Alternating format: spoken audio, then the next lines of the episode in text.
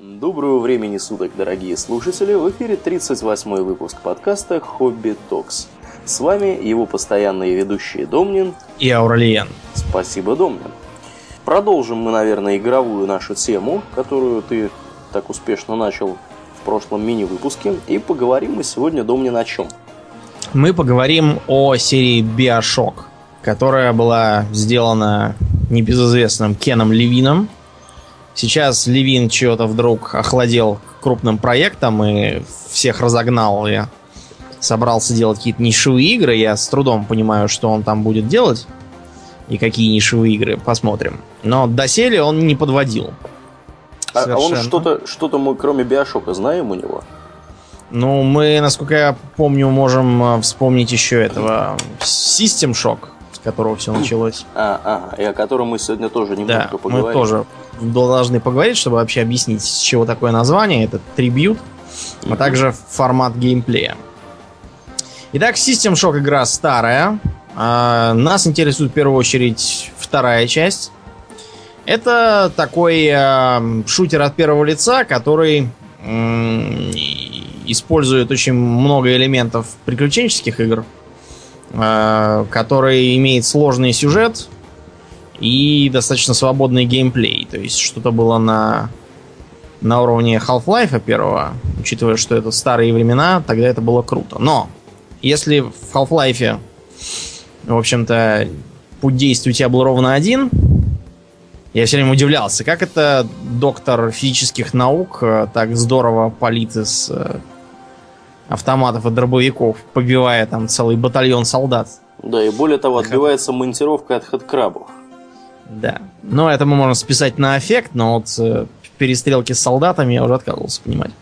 Ну а в System Shock там на выбор во второй части давалось три персонажа с кардинально разным подходом. Первый это был, по-моему, десантник, он э, очень хорошо стрелял. Второй это был флотский офицер, который стрелял несколько похуже, но зато имел возможность взламывать э, всякие терминалы и турели, обращая их себе на пользу.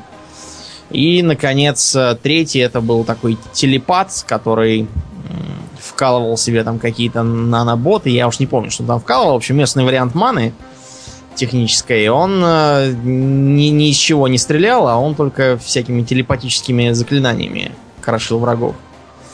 Там было много чего интересного. Например, э, там надо было изучать врагов. Врагов там было очень много, самых разных видов. Всякие мутанты, роботы, пришельцы. Э, изучение их там давало разные плюсы. В бою против них э, можно было применять разные типы боеприпасов.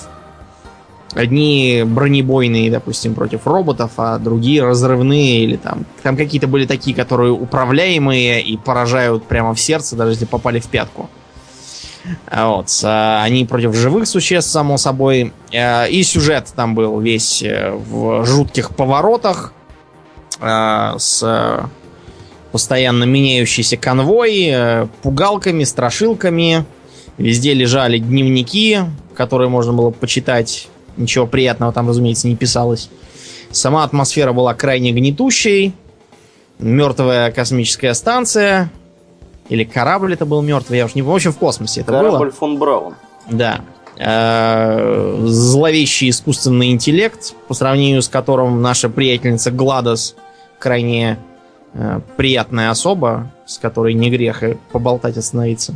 В общем, э, игра была солидной, э, была полнейшим хитом. Я помню, еще в 2002 году для нее э, выпускали всякие там моды, э, хорошие текстуры соответствующей времени. В общем, а, это была игра эпохи. Она, к сожалению, не особо хорошо продалась. Я уж не помню почему. То ли потому что была слишком умной, то ли слишком сложной.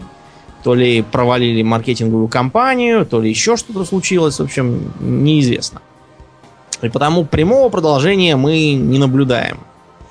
Но э, господин Левин не отчаялся и решил сделать духовного наследника, слегка поменяв э, сеттинг, чтобы, видимо, для пущей оригинальности. Ну, просто потому, что э, мертвая космическая станция за эти годы уже заезжена до неизвестных пределов. Угу. Те, кто, например, интересовался серией Dead Space, могут э, вспомнить, что третья часть там уже не про космическую станцию, а про планету. Видимо, даже, даже там всем надоело это. Итак, Биошок. Биошок. Начнем мы с вами с истории Марка Джи Мельцера. Марк был, в общем-то, совершенно обычным американцем, жил в окрестностях Нью-Йорка.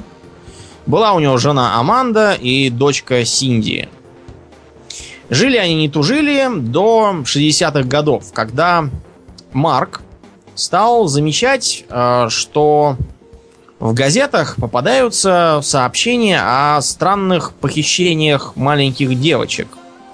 Э, все похищения были как-то очень похожи. Во-первых, девочки все были, судя по фотографиям, одного и того же возраста, примерно одинакового телосложения, роста и вообще типа физического. Все они жили в домиках на побережье. Все они были похищены без особенных следов, то есть э, ни, э, никаких подозрительных людей до этого за домами не замечалось. Похищения проводились крайне быстро, всегда ночью, со взломом.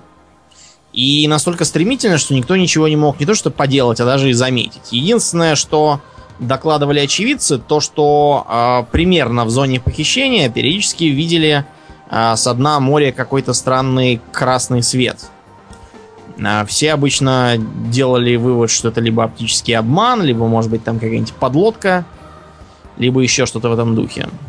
Кроме того, на пляжном песке были найдены следы э, ног в тяжелых башмаках. Впрочем, не очень большого размера.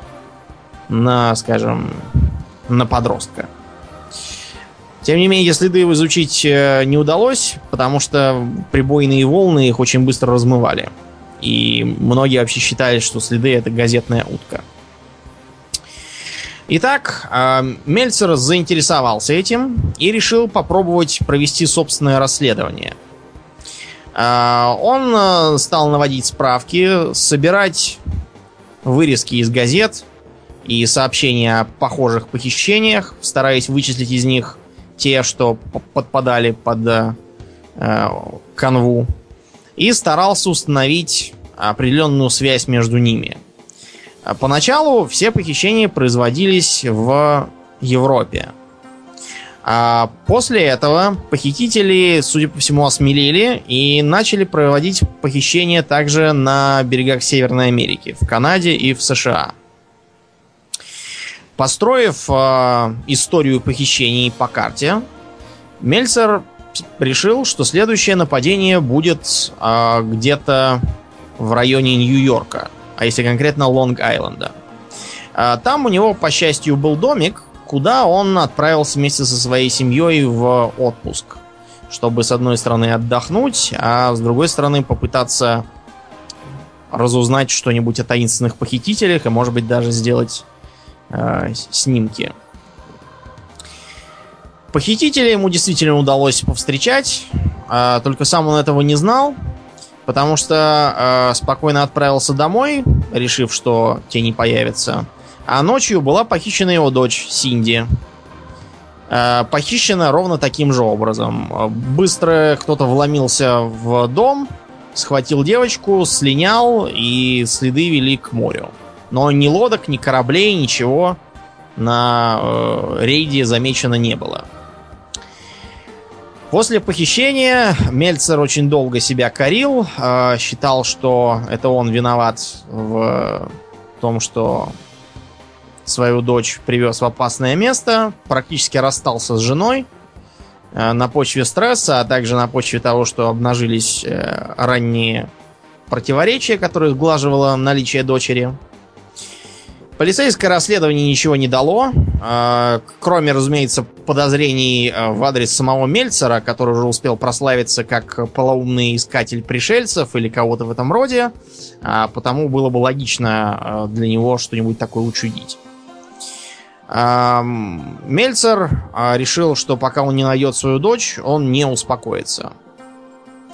Он связался с э, самыми разными людьми, которые могли чем-то ему помочь. Большинство из них э, он сразу же заклеймил как полных идиотов.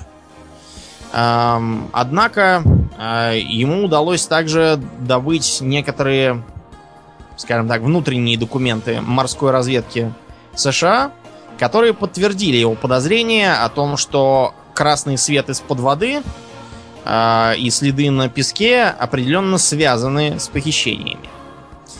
Э, его мыслью было то, что э, раз никаких кораблей на рейде не видно, тем более нельзя так быстро уплыть э, и бесшумно на лодке до корабля и скрыться за горизонтом. Речь идет, очевидно, о подводных лодках. Э, что, что э, делается таинственными похитителями в целях секретности и незаметности. Итак, потеряв жену и дочь, э, он полностью переселился в тот злосчастный дом, из которого Синди была похищена, и, э, забросив всякую работу, посвятил все свои силы поискам. Э, поначалу поиски шли ни шатка, ни валка, однако в мае 1968 года в его дом опять кто-то проник ночью и оставил за собой э, жестяную коробочку, в которой обычно в школу и на работу носят завтрак. Коробочка, это несмотря на свой э, неказистый вид, оказалась, во-первых, не жестяной, а сделанной из прочной стали, а во-вторых, не открывающейся.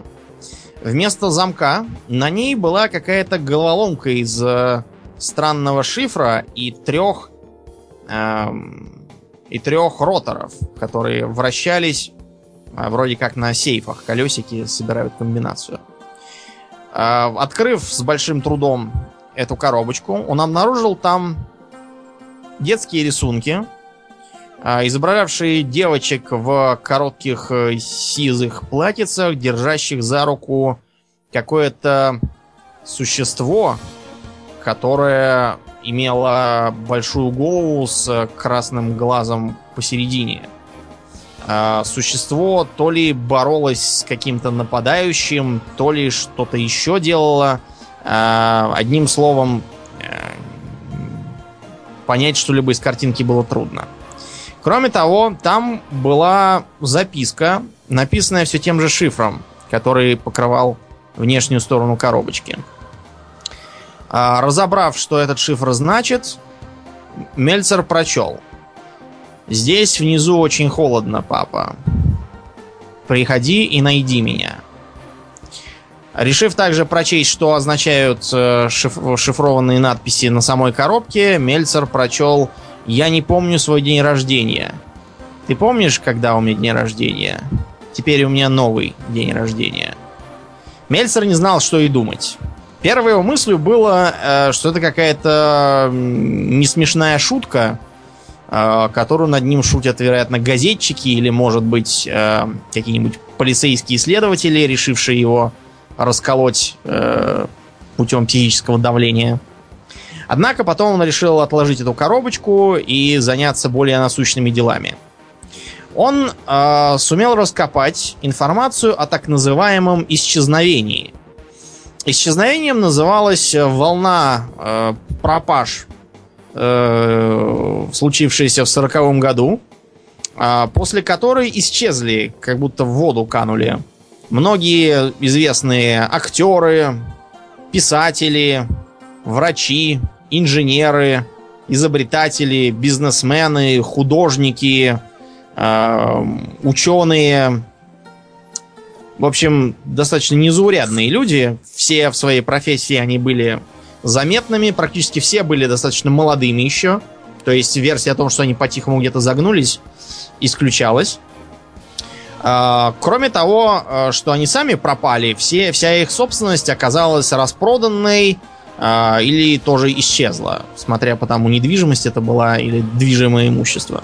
Да, в каком-то литературном произведении я это уже видел. В каком это? Э, я видел это в литературном произведении авторства Айн Рэнд «Атлант расправил плечи». Там по сюжету происходит примерно то же самое. Только там исчезают в основном предприниматели. Ну, помимо вот этих вот актеров, режиссеров, художников, значит, композиторов, ученых, да. ученых и так далее. Угу. Вот. Интересное совпадение. К чему бы это? Да. Ну, на Одним самом словом. Деле, да, на самом деле тут еще аналогия такая, что, в общем-то, у Айн Рэнд более одного произведения, да, и э, некоторые, скажем так, имена позаимствованы именно, из их произведений. В частности, вот э, Атлас, да, он же Атлант расправил плечи в русском переводе. Ну, да, до Атлантов мы еще доберемся. да, да. Итак, решив, что исчезновение э, имеет какую-то связь, правда, пока не ясную, с э, похищениями девочек, э, Мельцер вошел в контакт с э, некой эксцентричной француженкой, э, которая навела его на новые результаты. Опять в его дом проникают и опять оставляют какой-то странный подарочек. Подарочек в виде песенки, доселе ему неизвестной, где пели «Вставай, восторг, вставай». Однако в самом конце песенка внезапно обрывалась, и странный э, голос маленькой девочки говорил «Папа, где ты, папа? Ты придешь и найдешь меня?» Этот голос, хотя и измененный с какими-то холодными нотками, Мельцер сразу узнал как голос своей Синди. А, Это убедило его в том, что все эти подарки, э, приносимые ночью неизвестно кем, никакая не шутка, и они действительно связаны э, с исчезновением его дочери. А, Следующая линия э, расследования была связана с неким Орлином Оскаром Лютвиджем. Лютвидж был известен тем, что в 59 году исчез, объявив, что отправляется искать истинный восторг. Совпадение между поисками Лютвиджа и текстом песенки «Вставай, восторг, вставай» навели Мельцера на мысль, что не мешает проверить э, связанные с Лютвиджем места и принадлежавшие ему склады э, на Бродвее. Склады эти были сожжены, так что никто не мешал э, Марку туда зайти и пошарить. Там он нашел аудиозапись. А, запись, в общем-то, ничего особенного не прояснила, а, кроме того, что там была куча непонятных э, загадок и ребусов. А, Например, некий тройной ключ с семерным замком. Как раз в том же складе Марку удалось найти еще одну странную коробочку, тоже очень похожую на те, что ему приносили ранее. И тоже имевшую э, головоломочный такой кодовый замок. Пока что открыть э, ее не удавалось. Э, поэтому Марк решил разузнать еще что-нибудь про Лютвиджа. Однако его контакты все при упоминании этой фамилии э, пожимали плечами и говорили, что не стали бы так уж сильно полагаться на его слова, потому что Лютвидж э, был человеком крайне мутным, и доверять ему было нельзя. Однако э, Марк продолжал работать над коробочкой и добрался до ее содержимого. Содержимое, к его огорчению, оказалось многоуровневым. И чтобы открыть последующие донышки у коробки, нужно было решать новые загадки, которые он пока не понимал, как решить. А, Содержимое первого уровня привело Марка на заброшенный склад в Канаде, а, где, размещался один, од- где размещалась одна из старых компаний Лютвиджа. Там он сумел найти еще одну запертую коробочку и а, непонятную навигационную карту, на которой был, располо- э, был нарисован красный треугольник. А, Карта была явно морская, но разобрать, что это за море, без дополнительной информации Марку не удалось. Кроме того, там же нашлись документы, в которых фигурировало имя некоего Эндрю Райна, который вроде как вел дела с Лютвиджем, причем в очень серьезных э, масштабах. А, открыв найденную там коробочку, обнаружилось, что там 10 разных географических координат, а также 10 э, разных указаний на время. Марк решил, что в каждом, в каждом из этих мест в указанное время что-то случится. Он связался со своими контактами, постаравшись направить на все указанные координаты по одному человеку для наблюдения, а сам двинулся э, в точку, близкую к его дому в Нью-Йорке, и стал ждать там 8 августа. Как ни странно, 8 августа э, на этот пляж вымыло огромное количество бутылок вина. Казалось бы, что необычно. Ну, какой-нибудь склад подмыло, подломило, или, я не знаю, там, с корабля сорвало штормом ящик, вот они их вынесло. Однако это вино э, называлось Аркадия Мерло и совершенно не походило ни на одну из существующих на Земле марок. Кроме того, э, бутылки почему-то имели на себе какую-то непонятную рекламу. Э, часть этой рекламы пропагандировала некие товары непонятного э, механизма действия, а часть приглашала покупателей этого вина посетить город Восторг. После этого э, Мельцер решил, что город Восторг явно существует, и он как-то связан с морем, а также с исчезновениями девочек и более ранними исчезновениями бизнесменов э, и прочих специалистов. Э, со, со временем Мельцеру удалось обнаружить, что перед своим исчезновением э, этот самый Людвиг основал некое секретное общество пешек, которое продолжало действовать и после его исчезновения. Связавшись с пешками, э, Мельцер узнал, что они действительно разыскивают таинственный восторг и считают, что это город, расположенный где-то в море, где именно они не могли ему объяснить. И Мельцер решил, что раз э, его дорога лежит в море, то там и надо искать. Он э, сел на борт корабля и отправился через море во Францию. Во Франции Мельцер пережил нападение. Его пытались похитить э, члены общества пешек, которые хотели найти восторг ради э, жадности и попытки добыть там какие-нибудь богатства или, скажем, продать э, его точное местонахождение заинтересованным лицам. Однако Мельцеру удалось отбиться и, наконец, найти координаты. Координаты привели его в некий замерзший треугольник. Это был как раз тот красный треугольник, нарисованный на найденной на заброшенном складе навигационной карте.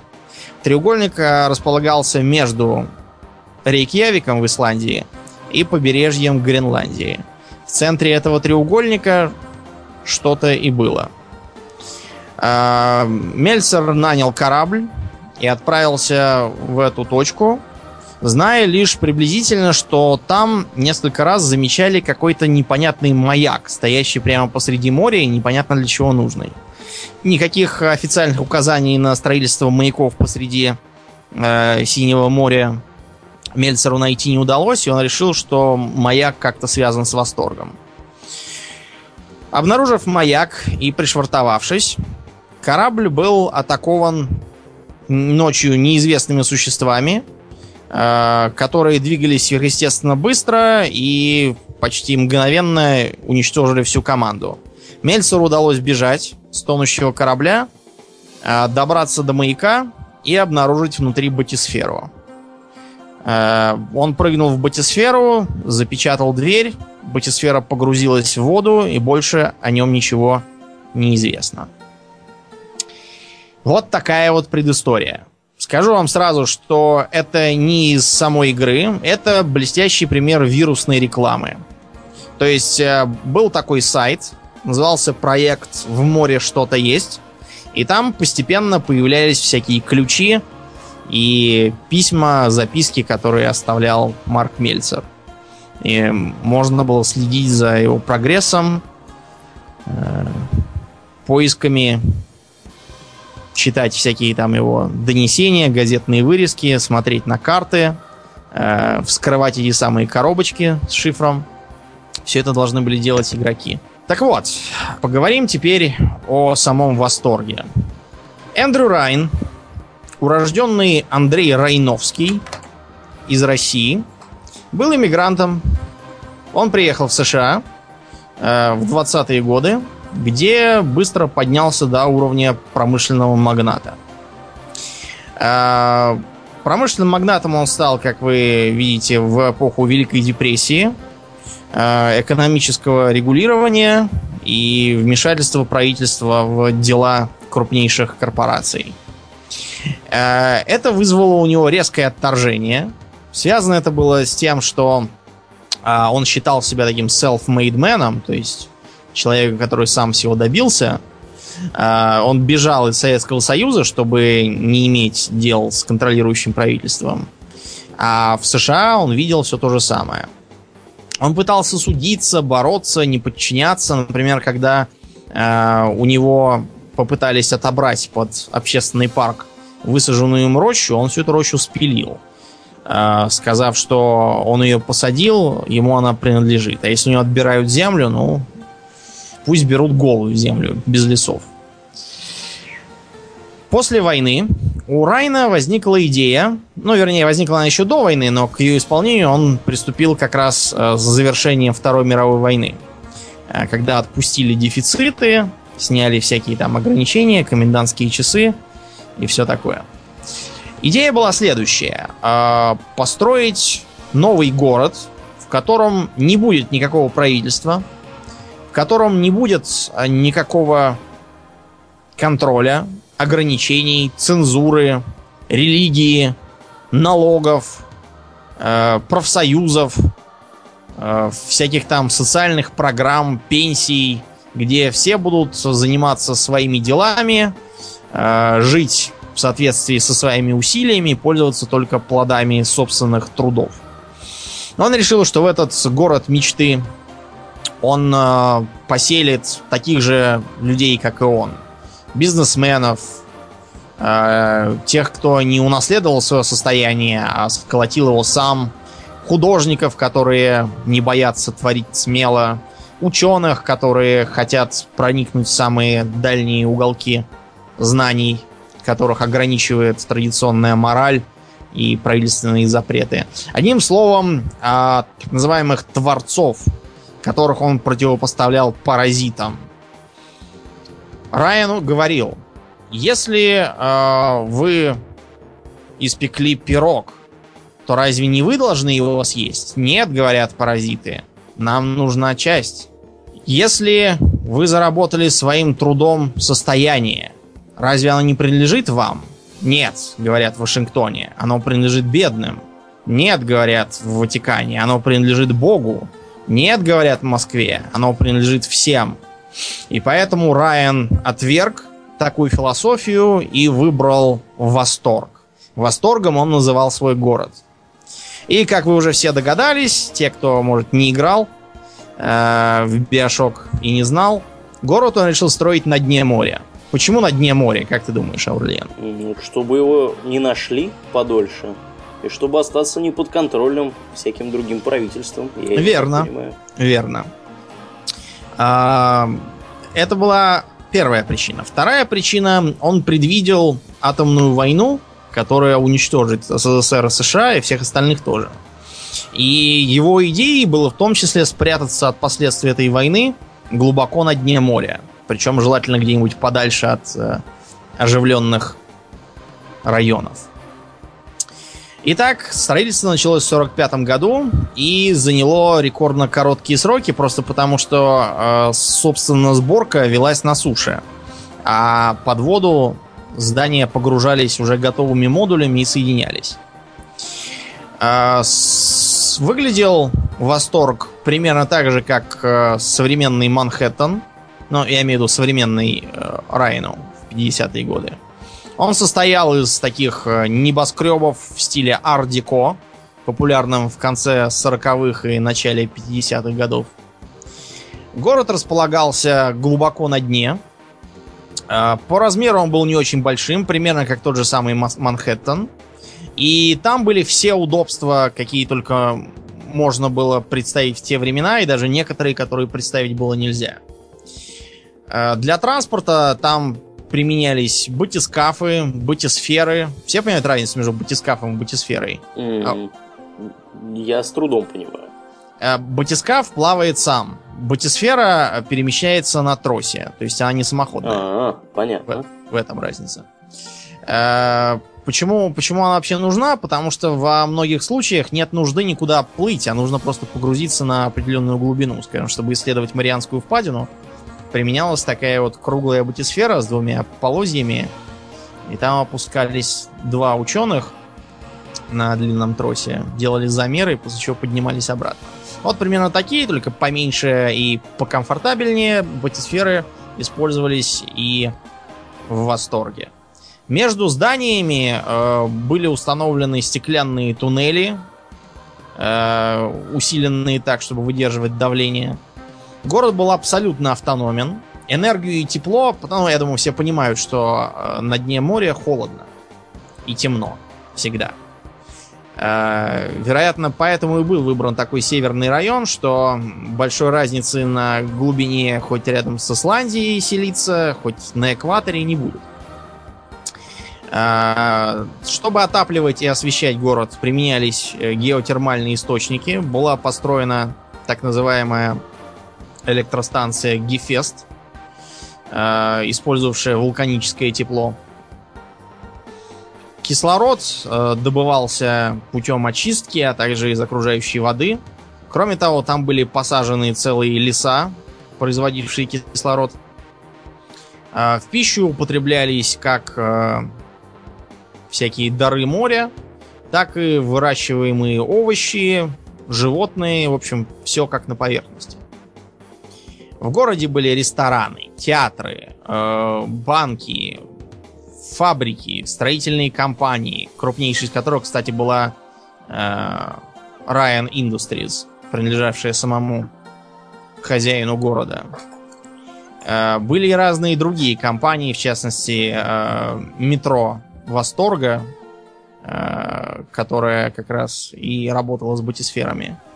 Существовало даже нормальное метро, то есть поезда, которые ходили по дну моря в закрытых туннелях. Они, правда, со временем перестали использоваться за дороговизной и опасностью.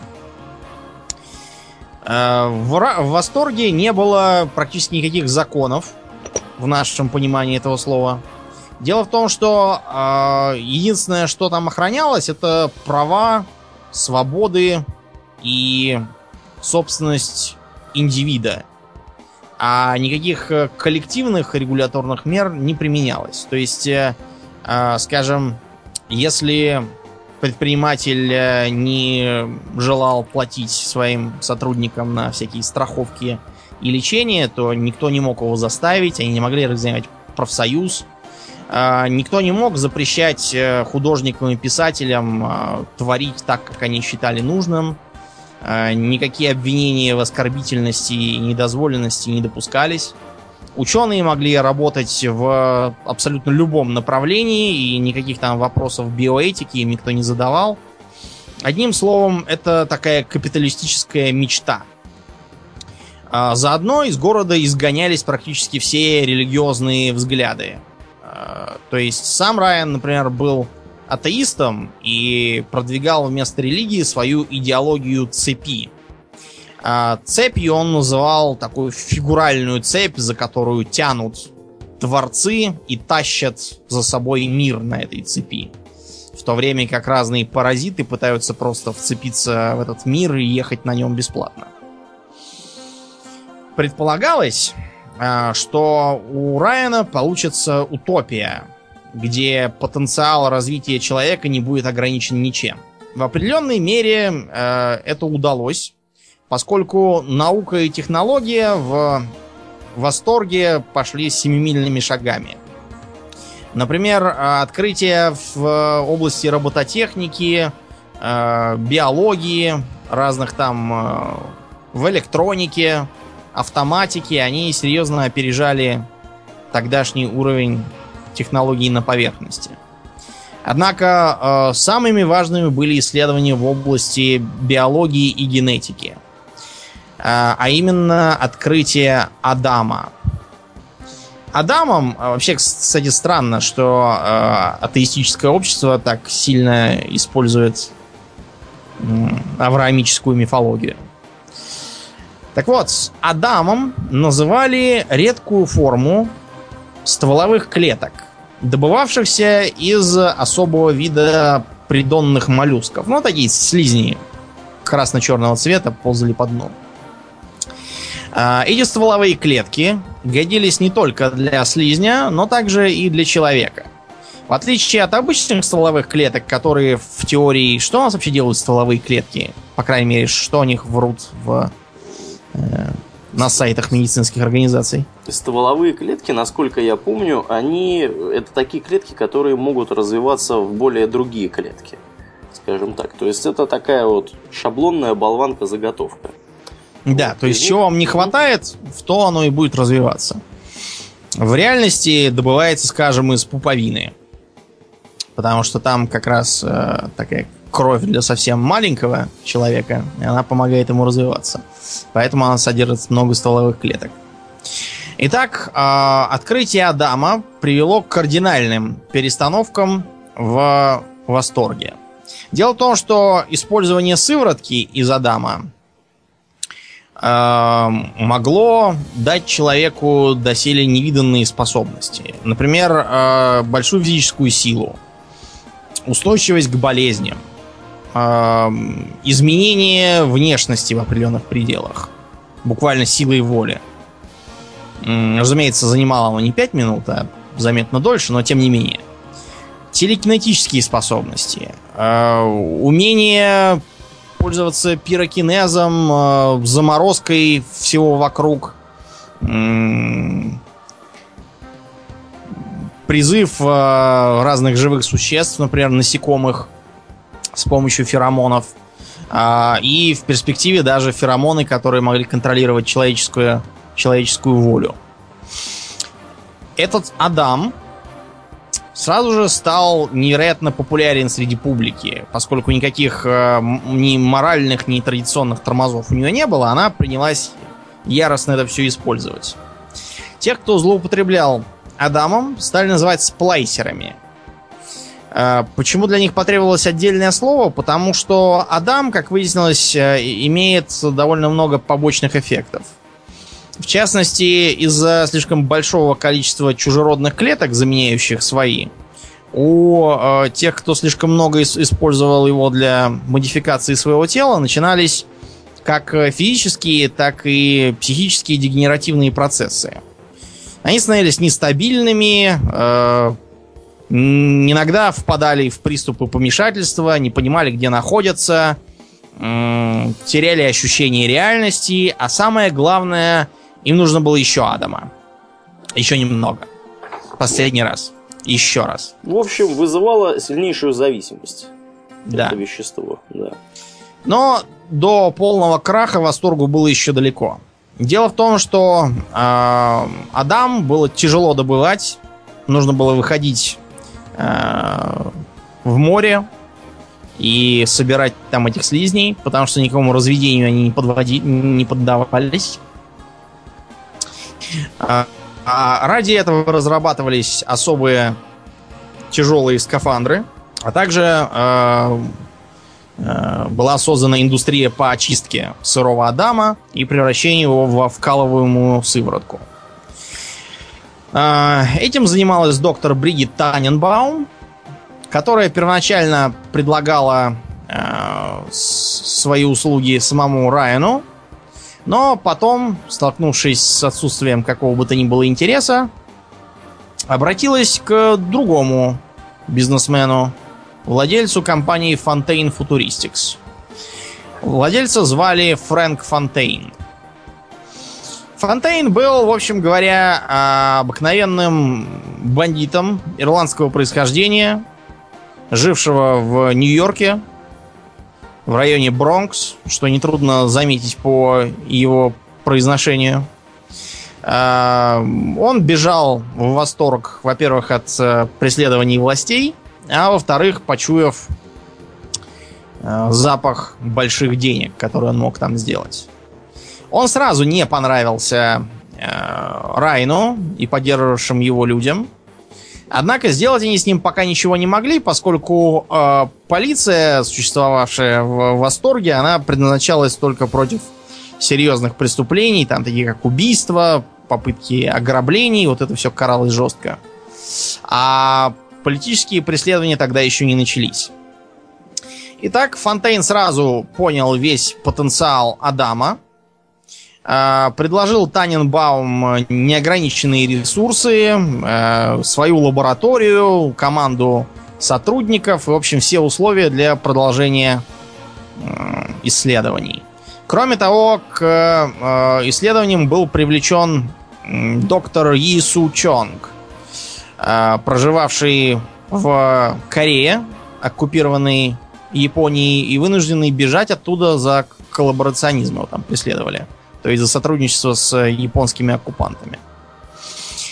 А, кроме того, Фонтейн, полагаясь на свои большие прибыли, а, решил, с одной стороны, завоевать доверие жителей Восторга, которые по разным причинам были недовольны режимом Райна, а с другой стороны обогатиться еще и на этом.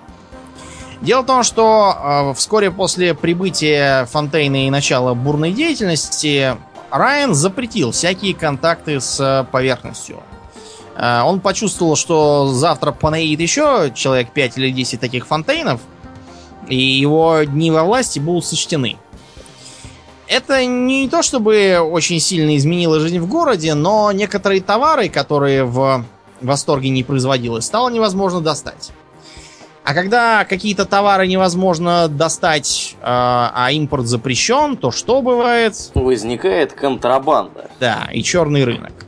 Контрабанда тут же оказалась в руках у того же Фонтейна. Он вспомнил свои старые э, подвиги во времена сухого закона, все свои уловки и тактики, и наладил контрабанду. Кроме того, на получаемые сверхдоходы он э, начал самые разные социальные программы. Э, например, э, бесплатные столовые для бедняков, бесплатные ночлежки для тех, у кого не было денег на жилье. Дело просто в том, что в Восторге бесплатным не было вообще ничего. Ни еда, ни жилье, ни даже кислород. Поэтому э, у Фонтейна всегда тусовалось огромное количество неимущих, а неимущих в городе было много. Потому что можно, конечно, навести в город и бизнесменов, и артистов, и ученых, но полы кто-то мыть должен. Не бизнесмены же это будут делать. А мойщики полов, они плохо приспособлены к выживанию в идеальном капиталистическом мире. Просто потому, что денег им платят мало, а стараются платить еще меньше. А и надо есть, пить и детей содержать. Так вот, а, для всяких сирот, которых к тому времени тоже развелось достаточно много а, по всему городу из-за того, что их родители, предположим, погибали на опасных производствах или умирали от болезней, не имея денег на врача. Для них был основан сиротский дом маленьких сестер, в которые помещались под надзор беспризорники. А, Фонтейн становился серьезной угрозой для Райна, и, наконец, Эндрю Райн решил действовать. А, он объявил о запрете контрабанды. Ну, то есть она и раньше была запрещена, но э, Райн объявил ее смертным грехом. То есть каралась она смертной казнью через повешение. По всему городу начали читать пропагандистские радиосообщения про то, что контрабандисты это паразиты, боритесь с паразитами и так далее. А, многих людей Фонтейна схватили а, и повесили в назидание прямо на улицах, а сам Фонтейн погиб в перестрелке с людьми Райана, штурмовавшими его офис Фонтейн Футуристик. А, сам Райан к тому времени находился в далеко не лучшем психическом состоянии. Связано это было как с тем, что его утопия несколько сбоила, что его не могло не беспокоить. А, так и с э, противостоянием с Фонтейном, а также неприятностями в личной жизни. Дело в том, что у э, Райна была любовница из э, числа местных местных кафе-шантанных певиц или танцовщиц, или кто там они были. А, и эта любовница, она забеременела тайком от самого Райна. Райн ничего не знал. Не знал до тех пор, пока не оказалось, что ненужный э, его любовнице эмбрион она продала куда-то на сторону. Вероятно, для опытов с Адамом. А Райан пришел в такую ярость, что явился к э, своей любовнице в, в ее жилье в клубе и убил ее. Постаравшись забыть и больше не заводить никаких отношений. А, в это время на место погибшего Фонтейна пришел еще менее приятный противник. Некий Атлант. Атлант а, объединил вокруг себя почитателей Фонтейна, а, объявил о том, что смерть Фонтейна это преступление бесчеловечного режима Райна, что достаточно уже строить свой город на угнетении неимущих, и завоевал славу этакого героя рабочего класса. Ответ э, Райна был очень быстрым. Он просто заблокировал недовольных, включая самого Атланта, в офисе, в здании универмага Фонтейна, где они тусовались, а сам универмаг затопил. Ну, затопил не в смысле водой, а просто а, опустил его глубоко, а, глубоко в, во впадину, намного ниже уровня самого восторга. И забыл о них там, а, отключив всякое батисферное сообщение с э, затопленным сектором. Тем не менее, через некоторое время э, атланты недовольные сумели оттуда вырваться, добраться до э, восторга и в один прекрасный день нанести сразу несколько ударов в разных частях города. Они атаковали в 58 году это было. Атаковали ресторан Кашмир, атаковали э, рыбный ресторан Дары Нептуна, атаковали развлекательный район Аркадия и напали на э, электростанцию в Гефесте. Э, все это вынудило Райна пойти на крайние меры.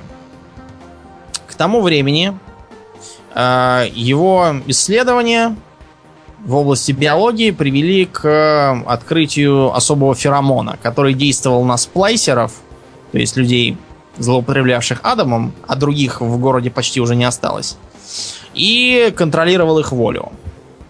Райан поначалу не хотел пользоваться этим, поскольку он же был э, поборником свободы воли и свободного человечества, но со временем он убедил себя в том, что если победить Атлант, то никакой свободной воли не будет вообще ни у кого, а будет только его диктатура. А, Силы Атланта были разгромлены, вынуждены отступать э, и обороняться в ранее захваченных частях города.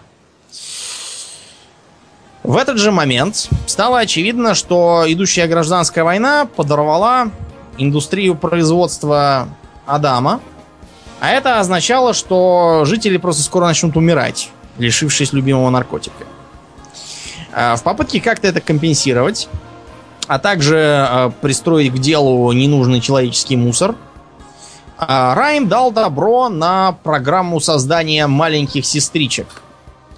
Маленькие сестрички были, ну, по сути, э, биороботами. Это были дети, девочки, по каким-то неясным мне э, внутренним причинам. Э, эти девочки подвергались э, серьезному кондиционированию Э, изменялись как физически, так и психически. Становились почти неубиваемыми. В том смысле, что э, они регенерировали почти мгновенно.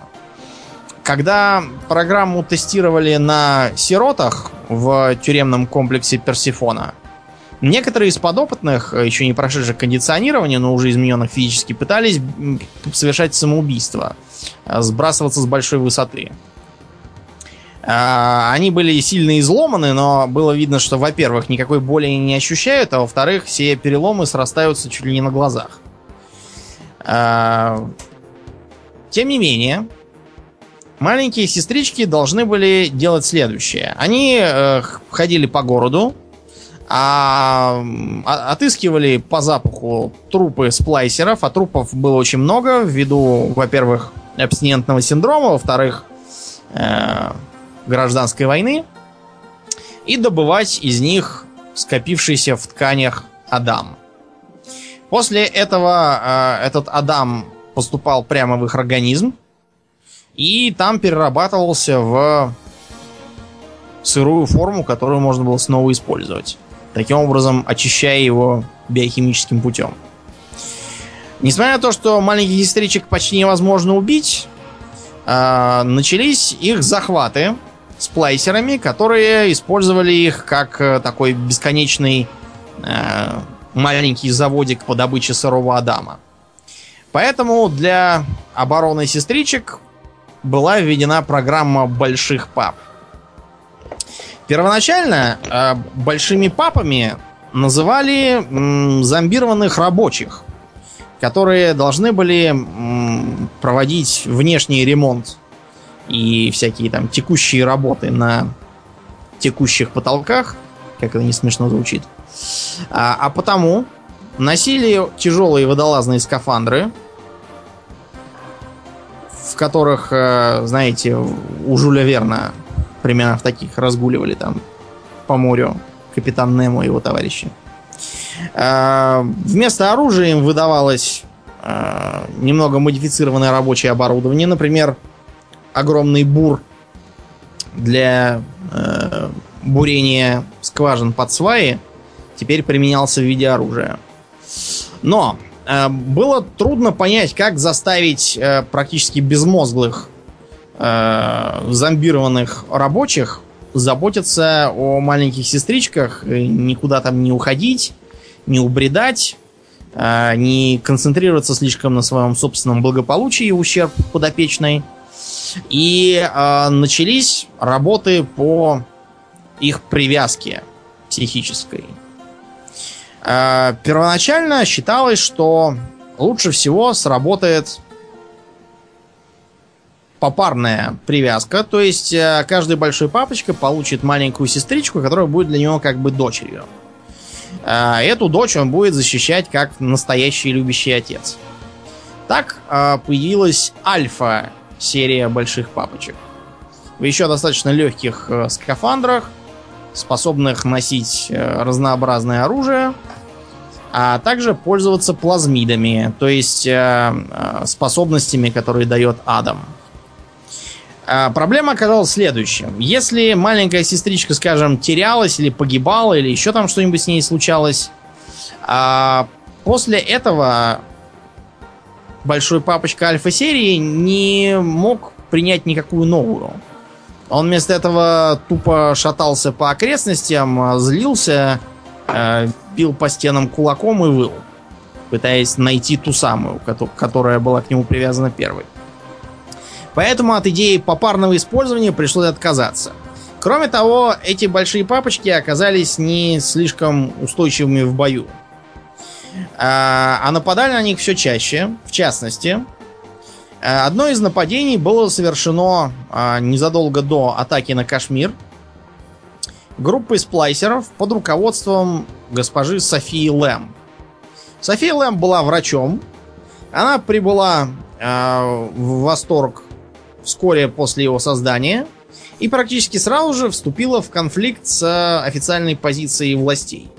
В частности, она не любила индивидуализм и считала, что люди все должны быть братьями, жить одной семьей, и даже создала такой небольшой культ, называемый «Семья Восторга». Э, культ, в общем-то, заключался в собраниях, коллективизме и Э, попытках рассматривать друг друга как родственников. Ну, понятно почему. Потому что в беспощадно-капиталистическом мире человек начинает тянуться к коллективу. За защитой, поддержкой, пониманием, чувством локтя и всяким таким.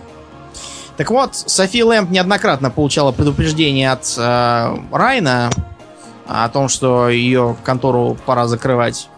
И дождалась того, что ее схватили, бросили в тюрьму, а ее дочь отвезли на Персифону и сделали из нее маленькую сестричку.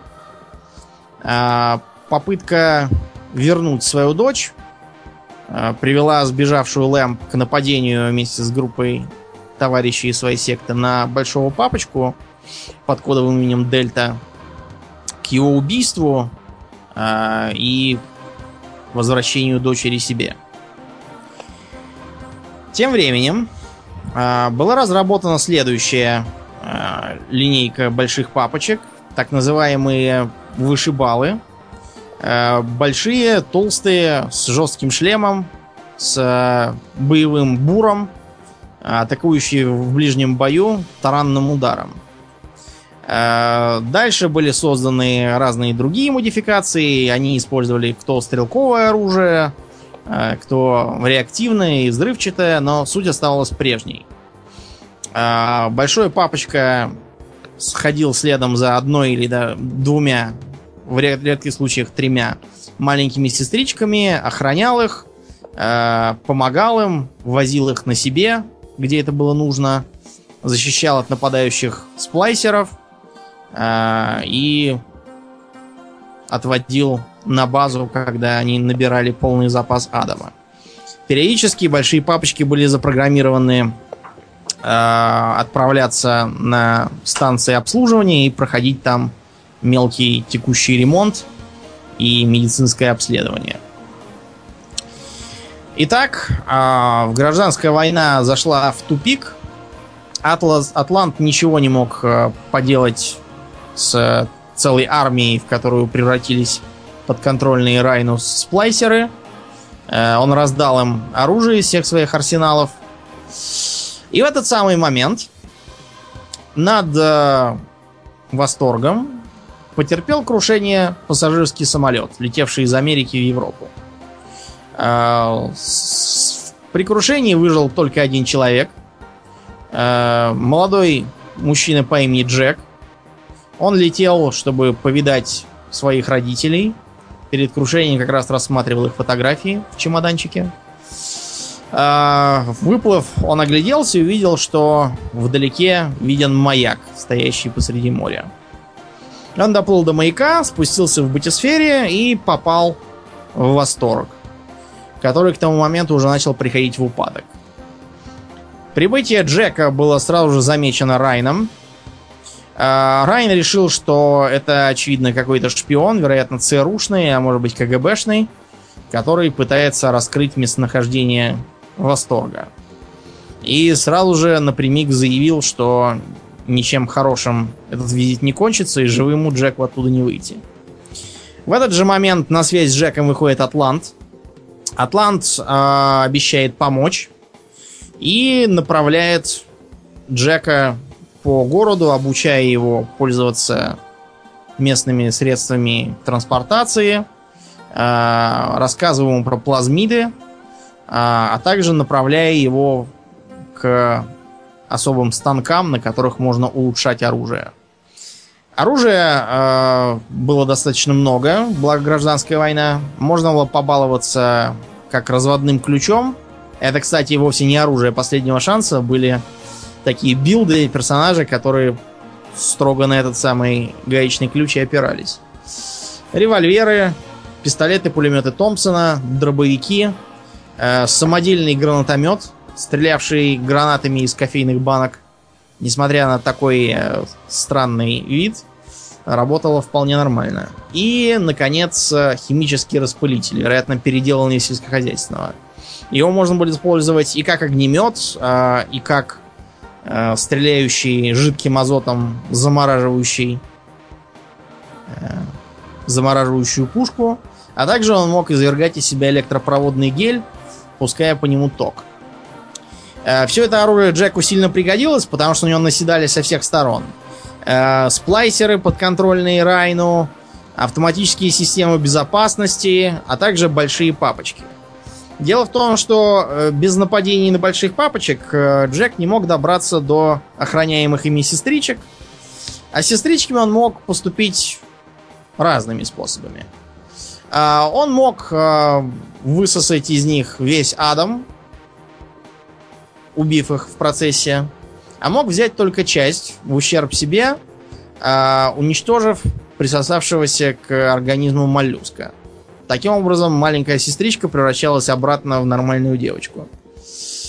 На связь с Джеком выходит также доктор Бригит Таненбаум, создательница, э, основоположница исследований в области Адама, которая призывает его относиться к сестричкам бережнее и отправлять их всех через вентиляционные ходы к ней в укрытие. За что она обещает потом отблагодарить Джека. А, Атлант дает Джеку самые разнообразные указания. Например, а, пытается эвакуировать свою семью на батискафе. Это не удается, семья гибнет от рук сплайсеров. А, а также... А, а после этого направляет Джека по следам Райна, чтобы избавиться от него и положить конец гражданской войне. А, Джеку удается добраться практически до самого логова Райна, где он э, узнает побольше о психических исследованиях, которые до своей смерти вел доктор Сучонг. Сучонг, кстати, погиб э, вполне показательным образом. А, он в раздражении а, ударил достававшую его вопросами маленькую сестричку, а, что попалось на глаза большому папочке. Папочка немедленно пробил Сучонга насквозь своей дрелью. Так вот, исходя из исследований, которые оставлял за собой покойный Сучонг, для управления кондиционированными э, созданиями применялась какая-нибудь кодовая фраза, как правило, замаскированная под что-нибудь безобидное. Например, э, он своих маленьких сестричек постоянно мотивировал делать то, что они не хотели, с словами э, «будь так добра». Э, на этом моменте Джеку в голову начинают западать некоторые сомнения – в частности, он припоминает, что эм, Атлант, давая ему всякие задания постоянно, очень вежлив. И, кажется, даже постоянно приговаривает «будь так добр» в конце фразы. Тем не менее, он сталкивается с Райаном. Райан не пытается отстреливаться или вообще сопротивляться, а преспокойно играет на полу своего кабинета в гольф. А, он а, смотрит на вошедшего Джека, говорит ему, будь так добр, подойди сюда. Джек повинуется, не сказав ни слова. После этого э, Райан осматривает его с видимым презрением, говорит, что человек выбирает, а раб подчиняется, вручает Джеку клюшку для гольфа и говорит, будь так добр, ударь, будь так добр, убей. Джек убивает его клюшкой. Райан продолжает повторять, что человек выбирает, а раб подчиняется. После смерти Райна Атлант выходит на связь и э, просит Джека быть таким добрым и перевести э, контроль оборонительными системами восторга на него. Джек это выполняет, после чего Атлант наконец сбрасывает маску, э, прекращает говорить со своим фальшивым ирландским акцентом и оказывается, что никакого Атланта нет, а это просто маска для якобы покойного бандита Фрэнка Фонтейна. Сюрприз, сюрприз. Он инсценировал свою смерть, э, почувствовав, что дело пахнет жареным. Э, присланные боевики Райна убили вовсе не его, а просто похожего человека, подставленного очень удачно. Э, его внешность была изменена с помощью сплайсинга. А сам Фонтейн залег на дно, смирился с временной потерей своей компании, э, совершенно сменил имидж и э, стал атлантом, героем рабочего класса. Кроме того, Джек, никакой не Джек. Джек это тот самый эмбрион, который любовница Райна продала на сторону. Продала как раз Фонтейну. Эмбрион был выращен с помощью сплайсинга в секретной лаборатории в Америке, подконтрольной Фонтейну и на его деньги. А в него была заложена программа, выполнять требования, высказанные с, приговор, с приговоркой «Будь так добр». И в э, один прекрасный день, когда Атлант, бывший Фонтейн, почувствовал, что э, Райна ему не победить, он решил задействовать свой последний козырь.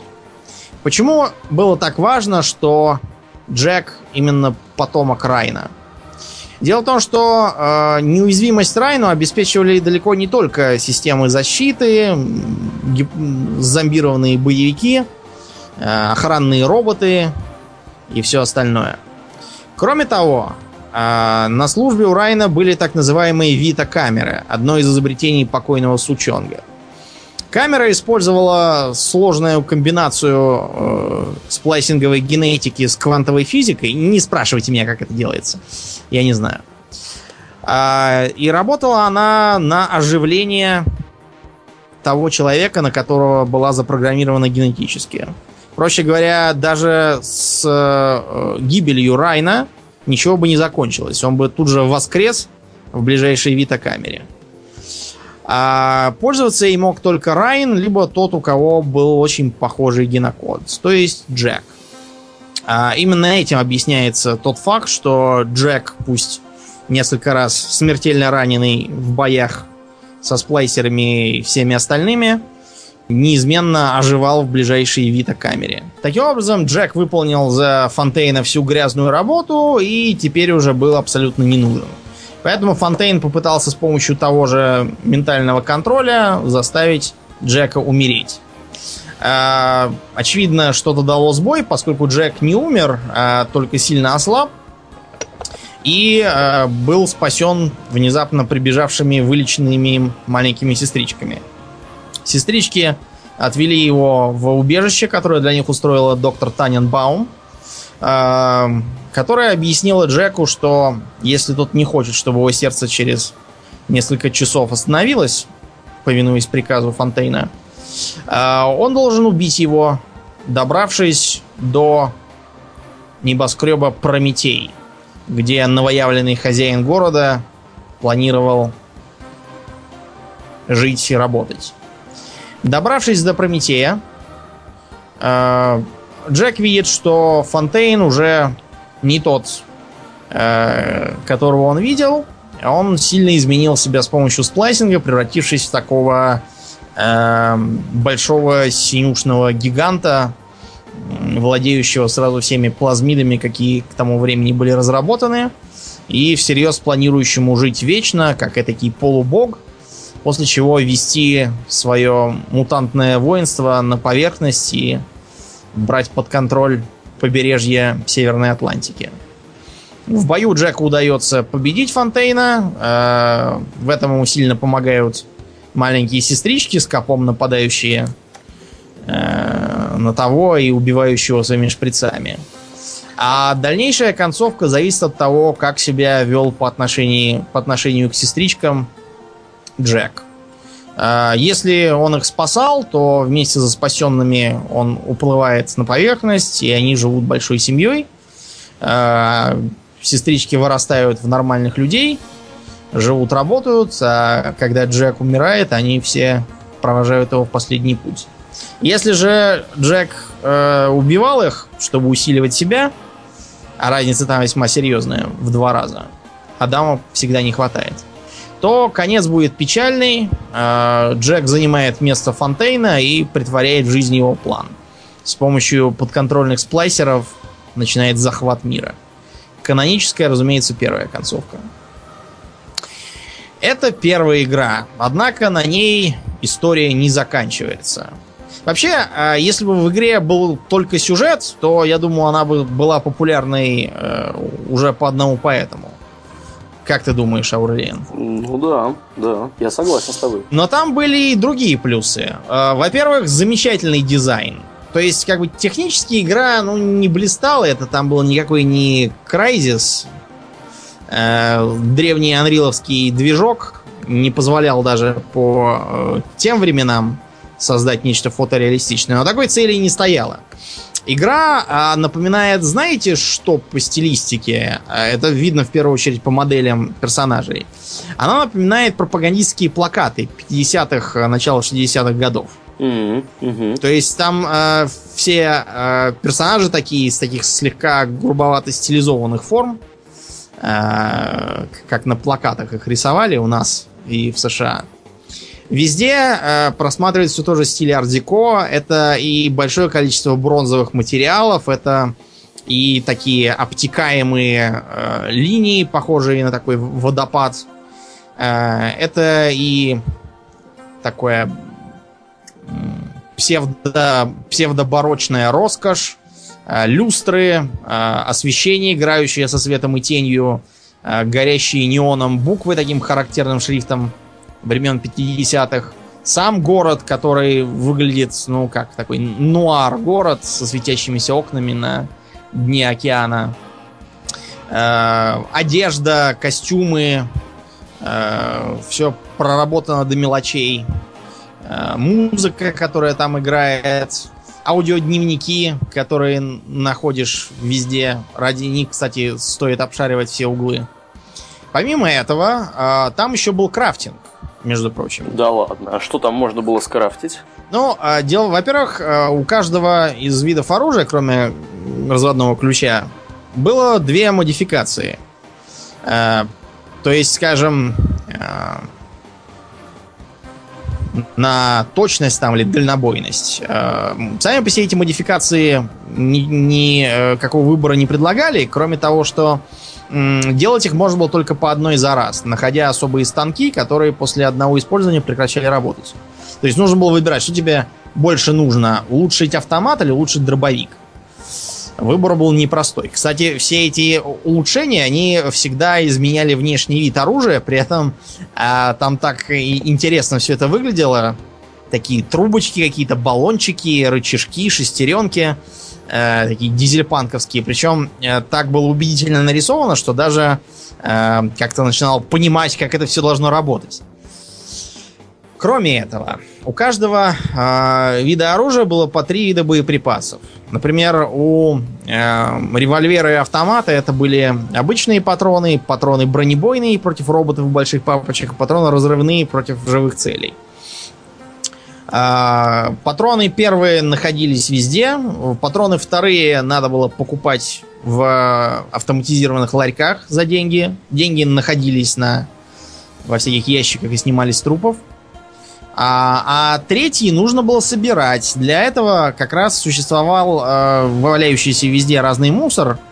Всякие там резиновые трубки, медные цилиндры, вся- всякий такой мусор. Из него надо было комбинировать патроны разного вида. Само собой, это все было весьма редким, и нужно было думать, что тебе выгоднее. Как, как их потратить. Как будто этого всего мало. Существовали же еще и плазмиды, то есть э, сверхъестественные способности, которые давал Адам. А, Это мог быть как, например, метание огненных шаров или наоборот замораживание противника или стрельба молнией, а, скажем, подчинение его своей воле, а, вызов раев мух, невидимость, создание такого отвлекающего фантома по прозвищу Зиц-председатель Фунт. Очень полезен для того, чтобы отвлекать на себя врагов и охранные системы. А, все эти плазмиды можно было прокачивать, причем разными путями. Все эти плазмиды а, и взаимодействовали с окружающим миром. То есть, скажем, если противники стоят по колено в воде, надо было просто шандарахнуть в нее молнией, и они все сварятся. А если они разгуливают рядом с лужей бензина, ее можно поджечь, и они зажарятся. Замороженного противника нужно было тут же бить чем-нибудь, он разбивался в клочья. И так далее, и тому подобное. Кроме того, надо было решать разные физические пазлы таким же образом. Скажем, оттаивать замороженные двери. Ну и кроме того, существовали пассивные тоники. Тоники эти, э, помимо довольно примитивных, которые там, допустим, усиливали меткость стрельбы или еще что-нибудь, Были и такие, которые в корне меняли всю игру. Например, которые запрещали пользоваться каким-либо оружием, кроме разводного ключа, но очень здорово усиливали плазмиды. А, ну и, так сказать, на напоследок а, у игры был достаточно свободный э, мир. То есть э, можно было решать, как использовать э, разных там противников, тех же больших папочек, можно было поставить себе на службу. Можно было взломать автоматические турели и заставить их поливать противников. Эм, взлом дверей мог закончиться с разным результатом. Нужно было решать всякие пазлы. В общем, э, игра заставляла играть вдумчиво. И даже противников убивать не просто так. Для этого специально был выдан фотоаппарат. Фотоаппаратом нужно было фоткать э, разных существ, не обязательно враждебных, например, маленьких сестричек тоже. Когда они разные вещи делали. Лучше всего, когда они на тебя кидались, но можно было и просто так. А количество фотографий заполняло особую графу исследований. Эти исследования, они позволяли либо лучше противостоять тем или иным видам врагов, либо как-то усилиться самому. Некоторые виды плазмидов и тоников по-другому было достать невозможно. Никак. В общем, э, игра представляла собой интерес со всех сторон, как ни покрути. И геймплей, и история, и дизайн замечательные. Публика требовала продолжения, и продолжение заставило себя ждать. Э, сперва появилась уже упоминавшаяся нами в самом начале история Марка Мельцера – очень эффектно поданная на отдельном вирусном сайте. А потом уже вышла сама игра. Ее делал уже не Левин, а какие-то там ремесленники, поэтому ничего нового она не принесла кардинально. Но все равно была крайне достойной, мне понравилось не меньше, чем первая. По сути, э, это тех же щей, но пожиже влей, как говорится. То есть все то же самое, только еще раз. С минимальными добавлениями. А, тем не менее, сюжет там мне лично понравился, наверное, не меньше, а может даже и больше, чем сюжет первой части. И я правильно понимаю, что ты говоришь про Bioshock 2? Да, да. Угу. Рабочее название у нее было Bioshock Sea of Dreams, то есть море снов, но потом почему-то изменили, а жаль. Было бы прикольно. Итак, похищения, которые производились по берегам Атлантики, и которые безуспешно, ну, вернее, успешно, даже слишком для себя, э, расследовал Мельцер, совершались так называемыми большими сестрами. О, как? Да. Дело в том, что большие сестры это м- слишком взрослые для своей работы маленькие сестрички, оставшиеся в городе. А, которые достигли уже старшего подросткового возраста и не могут больше а, перерабатывать адом в своем организме. А, вместо этого они были от, отправлены на, так сказать, добычу новых кандидатов маленькие сестрички. Для них были разработаны особые легкие версии скафандров, как для больших папочек, э, чтобы они могли перемещаться под водой. К каждому скафандру обязательно прилагалась специальная проволочная корзина на спине с э, бантиками для переноски похищенных. Я, правда, не очень понимаю, каким именно образом они их переносили под воду, они же там потонут. Ну да ладно. Э, это, видимо, очередной плазмит. С гибелью Райна и уничтожением прежней властной структуры в восторге. Э, власть в городе перешла к уже упоминавшейся нами Софии Лэмп. Э, София Лэмп,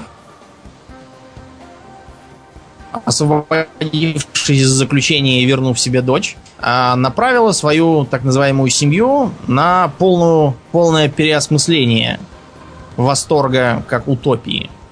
На смену безудержному индивидуализму пришел тотальный коллективизм. Члены семьи должны были клясться э, умереть друг за друга и мечтать о том, что когда-нибудь весь мир будет единым. Э, чего добивалась София Лэм? Она считала, что э, главным, к чему может стремиться человечество, это полное объединение, включая объединение сознаний.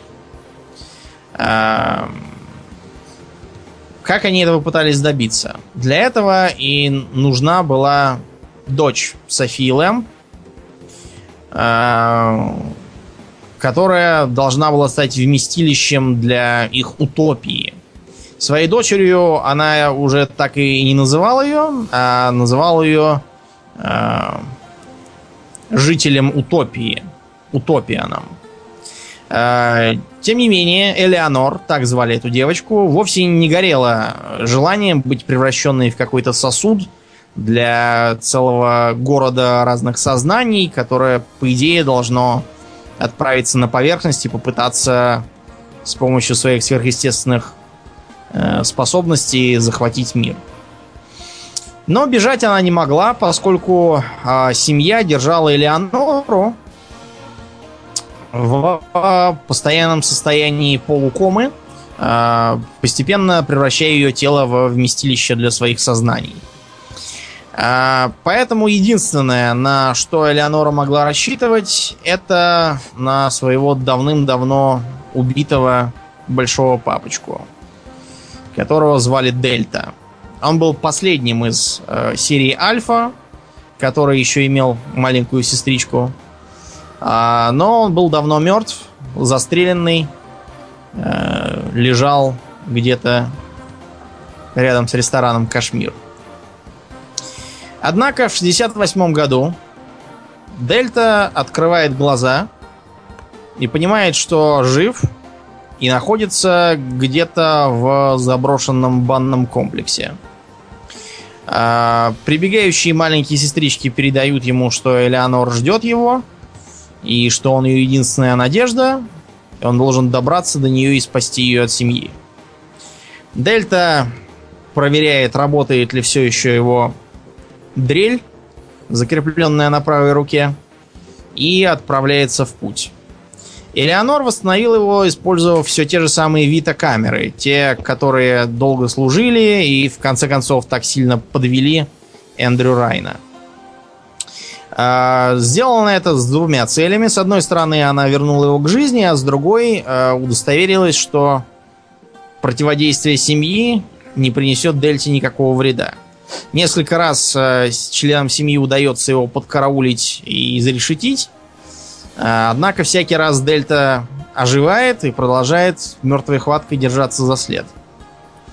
Э, Дельта проходит через несколько заброшенных зон восторга, переоборудованных под свои нужды э, членами семьи. По дороге ему приходится сделать выбор несколько раз. Э, информацию о местонахождении Леоноры он получает э, от бывшей няньки, которая ухаживала за Элеонор и которая, вообще говоря, поначалу считала, что Дельта пришел ее убить. Но можно пощадить ее, оставив живых. Э, получив указание от няньки, Дельта отправляется в парк развлечений. Ну, правда, отправляется не совсем туда, он просто через этот парк развлечений ехал, когда его э, вагон поезда был остановлен и э, пришлось искать способ продолжать дорогу дальше. Там он э, встречает еще одного человека, судьбу которого надо решить некоего Стэнли Пула. Стэнли Пул был членом семьи еще в райановские времена, и он же ее предал. Э, рассказав о месте секретной встречи Лэмп и ее последователей службы безопасности Райна. Э, за это Райн его тогда оставил на свободе. Тем не менее, Лэмп, желая отомстить, сообщает Дельте, что именно этот самый журналист Пул донес на него Райну. Донес тогда, когда тот еще не был большим папочкой, а звался просто Джонни с поверхности. Дело в том, что Дельта до того, как быть превращенным, э, был обычным человеком, который с помощью водолазного колокола сумел найти восторг. Просто из любопытства. И остался там. Э, из-за доноса Пула Дельта был схвачен Райном, который решил, что это какой-то шпион, и отправлен на переработку в большие папы. Пола можно убить, а можно оставить в живых. А, таким образом, Дельта добирается до тюремного комплекса Персифона, а, где держат Элеонор. А, она лежит в специальной камере и находится не в сознании. Лэмп, понимая, что Дельту не взять силой оружия, решается на крайние меры. Она берет подушку и придушивает Элеонор, чтобы ее сердце остановилось. После этого она, разумеется, делает ей массаж сердца и оживляет, но Дельта тяжело ранен. Дело в том, что его жизненный цикл намертво привязан к циклу его маленькой сестрички. И если ее сердце останавливается, то здоровье Дельты тоже резко подкашивается. Э, бессильный Дельта захвачен в плен, и тогда Элеонор приходится действовать самостоятельно воспользовавшись своей телепатической связью с маленькими сестричками, а, она добывает для себя скафандр большой сестры, выходит из комы, прорубается сквозь пытающихся ее остановить членов семьи, освобождает Дельту или своего отца, как она его называет, и вместе с ним пробивается через Персифону к последней оставшейся спасательной батисфере. Около батисферы ждет заложенная членами семьи бомба. А, Элеонор успевает телепортироваться в батисферу, а Дельту взрыв выбрасывает а, за пределы строения. А, он хватается за всплывающую батисферу и таким образом попадает на поверхность. Э, на поверхности он умирает от последствий остановки сердца Элеонор и от взрыва. А дальнейшая судьба Элеонор зависит от того, как он себя вел в ходе игры. Щадил ли он тех, кто э, кого мог бы и убить? Опустошал ли маленьких сестричек или исцелял их э, от моллюска? Элеонора, соответственно, возьмет с него пример и либо будет жить долго и счастливо, либо решит захватить этот мир и проявить в нем как в утопии. Вот так. Такая вот история. Да, история и... очень богатая. Я так чуть не впал в прострацию в полнейшую, потому что я не играл, мне было очень интересно все, что ты рассказал. Вот. Э, будем закругляться, да, я так понимаю? Да, да. Про так сказать, первый подводный этап жизни восторга мы рассказали. Следующий подкаст будет про его небесную инкарнацию. Да, что тоже достаточно интересно и в общем и еще более мозголомное. Еще я, более... я вас уверяю. Да, да, да, да. Я уже успел тут поглядеть кое-что по сюжету этой игры, конечно, да. Это, это нечто. А, я напоминаю, что все это здесь происходит не просто так, это подкаст Хобби Токс. Если вы вдруг слушаете нас э, где-нибудь на Арподе или в любом другом месте, вы можете смело прийти к нам в группу ВКонтакте, сказать нам все, что о нас думаете, поучаствовать в дискуссиях каких-то, которые там сейчас проходят. У нас там народ тусуется, в общем, достаточно весело и интересно. Приходите. Э, адрес у нас простой vk.com slash hobbytalks. Э, ссылки у нас обычно есть там, где этот подкаст размещен на нашу группу. Вот. Ну и кроме того, там мы с некоторой периодичностью э, имеем возможность разыгрывать кое-какие игры, если вдруг кому-то это интересно. А, ну, а действительно, на сегодня мы будем закругляться. Это был 38-й выпуск подкаста Хобби Токс. И с вами были его постоянные ведущие Домнин И Ауралиен. Спасибо, Домнин. Всего хорошего, друзья. Пока.